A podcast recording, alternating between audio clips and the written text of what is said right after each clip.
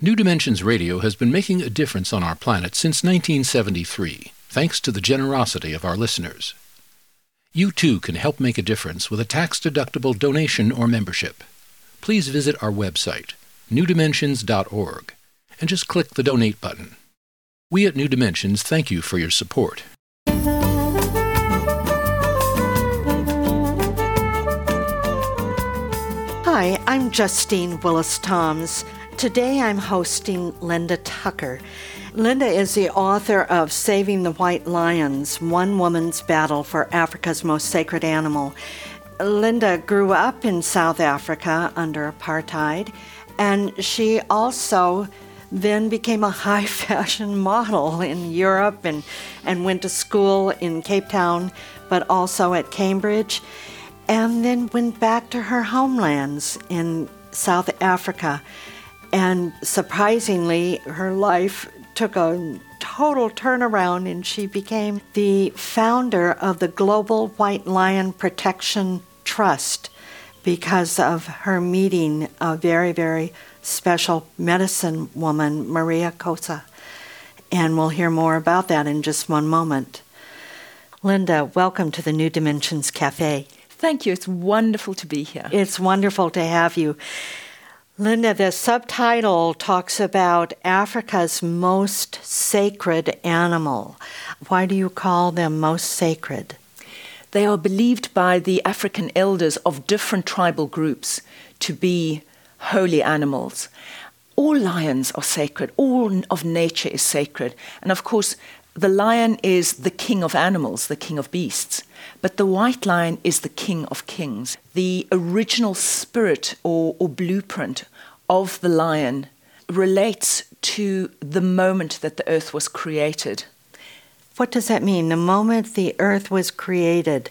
Well, according to the legends, in a creation moment in previous times, the star gods came down to earth, and these came down in the form of white lions. It's linked to ancient Egyptian mythology, and it's linked to three constellations in the heavens. The one constellation, of course, is the Leo constellation, and most particularly the heart of the lion constellation. And we think of Leo the lion, yes. Uh-huh. Absolutely. And the second constellation is Orion, in particular the belt of Orion. The third important factor here is Sirius, the star Sirius, which according to the ancient Egyptians birthed our sun. Sirius gave birth to our sun. And of course, then the sun is the last factor here. The sun is always associated with the lion. So if you can picture, according to the legends, if the sun were to be born on earth, what form would it take? Well, it would take the form of a lion, with the rays being like the mane of the lion. Mm. So this is part of the mythology that was shared with me by the priesthood of Africa, who have the secret knowledge around the white lions. So this is really coming from the shamans and the medicine people that go back to a very, very long lineage, and the mythology and the stories have been passed on orally for thousands of years. Absolutely. There is a specific priesthood who held this knowledge. Like the historians of Africa, they didn't write it down. Instead, they imprinted it in their memory. And in fact, if they were to change a single word, they believed a curse would befall them. So that is how they protected information without a single word changing. It's actually a much better way of recording history than relying on historians who, of course, have their own view on things and distort information. Well, I'm wondering, too, when we think about written language, why is it we have so many different lawyers interpreting a written document in different ways? So maybe the oral tradition does hold a kind of truth that can't be contained in the more modern written language. I came to understand that is the case when the secret knowledge was shared, first of all, by Maria Khosa, the Lion Queen of Timbavati, who saved my life. And then secondly, by other African priests who I was introduced to from different cultures. I was honored in the fact that they shared their knowledge with me because she, Maria Khosa, had identified me as her successor. Now, that begs us to talk about the story of how she saved your life. But before we do that, I want to mention something that occurs to me when you talk about the sacredness of the lion and how it runs through, of course, African mythology, including Egyptian mythology. But I'm thinking of how it runs into so many other cultures. We talk about Jesus, the Christ figure, is lion-hearted, and we think of Richard the Lion-Hearted. In front of the New York Library, there are two just huge lion sculptures. You know, throughout all the world, there are these depictions of lion. Do you find that interesting? Truly so. It is fascinating. They always hold a position of guardianship, either at the temples of Egypt or at the four corners of sacred squares, such as the winged lion of St. Mark's Square. Or Trafalgar Square, those are winged lions holding the four corners. I'm thinking also the Tibetan culture has a winged lion. So it's cross-cultural, and I think this is really significant because my understanding now is that the white lion message for humanity at this time is not just contained by where it's originating in Africa. There's reason for it originating in that sacred site, but its message is global, and that is that it is the guardian of the human soul at a time of transition on earth. And the transition, if you want to give it a term, is, you know, at the time of revelations, we know that potentially there can be huge catastrophes, ecological, financial, psychological. They're taking place. But at the same time as this transition is taking place, there is the birthing of what is known as the golden age that comes through the catastrophes. And the white lions are the guardians of the birth of the golden age. You mentioned and alluded to Maria Khosa as someone who saved your life. And I would love for our listeners to hear that extraordinary moment in your life. Well, I'll tell it briefly because it's the first chapter of my book and I'd love people to get right into the story. But it was an event that truly changed my life. I was trapped in the middle of a pride of lions at night without any chance of rescue.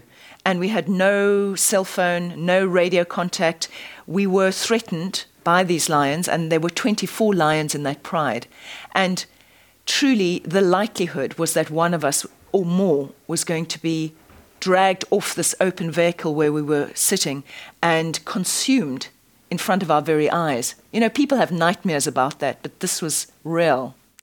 It was the worst living nightmare. And then I was mysteriously saved from these circumstances when a Tsonga medicine woman carrying a baby strapped to her back in the traditional fashion walked through the lions and calmed the lions and came to rescue us. To see this woman walk out of the bush calmly, here all of you all were in total fear and panic, and she's walking calmly toward you. What an extraordinary moment that must have been. You must have been awestruck. It was surreal, absolutely surreal. And, you know, I've never forgotten it because my work with the white lions entails a lot of courageous action, actually. And I keep telling myself, if she could walk through lions, well, then I can do this small thing, you know. Well, and that for all of us, that's Maria, although she's passed on now, for all of us, we can use that. You pass that now on to our listeners, yes. That if Maria and now Linda can walk through what you've walked through and continue to walk through, so we can too walk through our own personal trials and challenges. I love that, Justine. I do too. I do too. Because that's what I believe the white lions are here to do, to activate the lion heart in each and every one of us.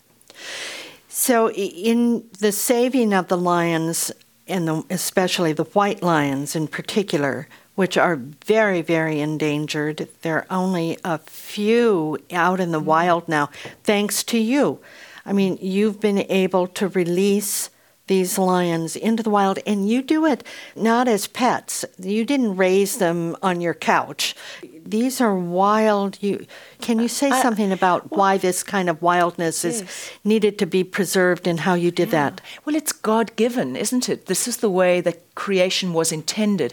You know, when you work with these majestic angelic animals, you are in a state of reverence all the time because you are aware of the Creator. And you see glimpses of the divine plan. There is a sacred geometry behind everything related to them, including their birthplace. The birthplace in Timbavati aligns exactly with the resting place of humankind's greatest lion riddle, the Sphinx. And it's an exact north-south relationship with the Sphinx, all the way down the Nile Meridian, because the Nile itself runs along that line. So it's actually known as the Nile Meridian. So if you extended the Nile River, it would go exactly north-south line through Timbavati Reserve. Exactly, and it would align with a river that is called Tsao River, which means Star Lion River. So the Nile of the South is the Star Lion River.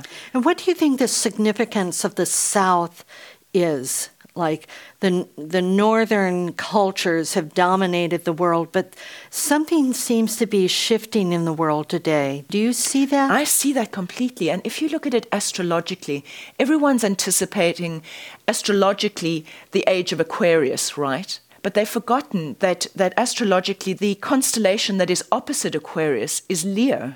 So it's actually the age of Leo Aquarius if you take the South into consideration. And that's another reason why the white lions are precursors of a new epoch that is being birthed at this time. Linda, I think we need to say something about what the dangers are right now that continue to plague the lions in South Africa and worldwide, and that's the trophy hunting industry. So can you say something about those dangers? Well, I think it's tragic. It's an indication that humans have lost their value, their connection with nature, that the most sacred animals on the African continent are hunted as high-income earning trophies on the internet. You know, the lion, one of the lions we rescued was being advertised for $165,000, his head as a trophy. And this is the king of kings, you know. So it's an indication, on the one hand, the most sacred animal, angelic animals believed to be. On the other hand, a commodity to be killed simply because someone has the money. And the South African government is going along with this, isn't it? Unfortunately, the South African government has not brought about a prohibition, although they promised for many years they would. Clearly, money is more important than a sacred heritage. And at least for the moment. For the moment. And we're going to change that. And with people awakening all over the world, you know, we've discussed, Justine, that the public is a very powerful force now, a lion-hearted public. Well, tell us how we can be of help. Tell us. Well, first of all, you can get onto my website, whitelions.org, and there is a petition there that you can sign that is gaining thousands of signatures. That petition will be taken to our president, who can overrule the Supreme Court ruling and have these sacred animals protected. There was a sanction in South Africa once before that I think might have been helpful in the destruction of apartheid. And maybe this is the second wave of it now, that those of us who don't live in South Africa could still be of help. Absolutely. That would be my next step. You know, my first step is to positively say to our president, the world demands that these animals be protected. It's not your decision or South Africa's decision whether the white lions live or die. These are sacred animals. If that fails, and I sincerely hope it doesn't, I think that much sterner measures are necessary, such as sanctioning tourism to our country.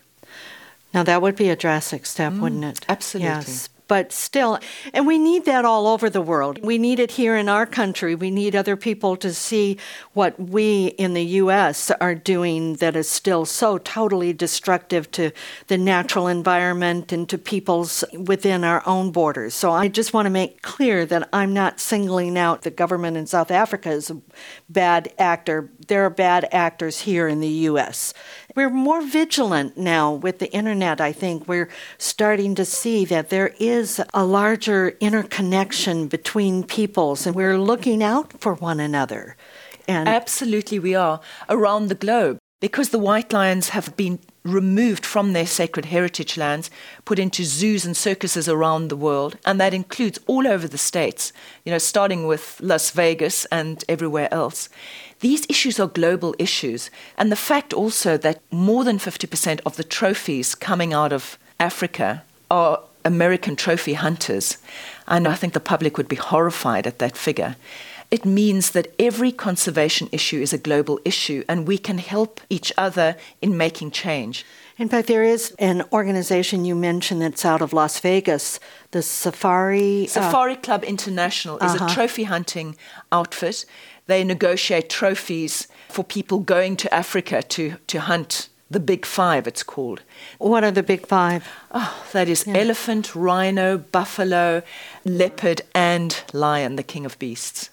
And, well, it's one thing to hunt in the wild and to follow a code of conduct, as this organization maintains that it does, which is fair chase and, you know, on foot and not high-caliber weapons and all the rest. It's another thing to hunt critically endangered animals that have been captive reared in cages. And unfortunately, that is a huge industry now, and a trophy hunting outfit like Safari Club International should be stopping unjust practices if they believe that they follow a code of conduct. Linda, what keeps you on the path to persevere? What keeps you being resilient in the face of the challenges that you've gone through and continue to go through? Well, I love nature and I love these lions more than you can ever imagine. But being a mother, I think any mother out there would have a feel for the love that I feel. It's unconditional. And so what I've discovered in this work is that love really is the greatest force. There are going to be obstacles always, particularly in conservation work today where there's so many vested interests in destroying. But love is the greatest force, and it keeps me going. And I'd like to go out with Maria's words. She said something about love and respect. Can you say something about that? Yes. The reason she could walk through lions was very simple, she told me. She said, if you have love and respect for nature, nature will return the favor. As simple as that. I've been speaking with Linda Tucker. She's the author of Saving the White Lions, One Woman's Battle for Africa's Most Sacred Animal. And if you'd like to know more about her work, you can go to her website, whitelions.org, or you can get there through the New Dimensions website, newdimensions.org. I'm Justine Willis-Toms. Thank you so much for joining us on the New Dimensions Cafe, and I invite you to please join us again. You've been listening to the New Dimensions Cafe. This series of shorter interviews features many of the remarkable guests also featured on our internationally syndicated one-hour New Dimensions radio series. To access more than 1,000 hours of programs, to subscribe to our newsletters, or to become a member, please visit us at newdimensions.org.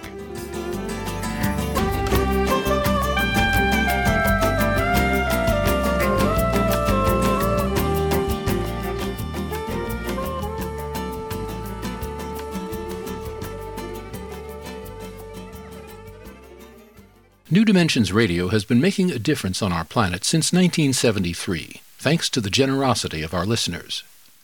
You too can help make a difference with a tax-deductible donation or membership. Please visit our website, newdimensions.org, and just click the Donate button.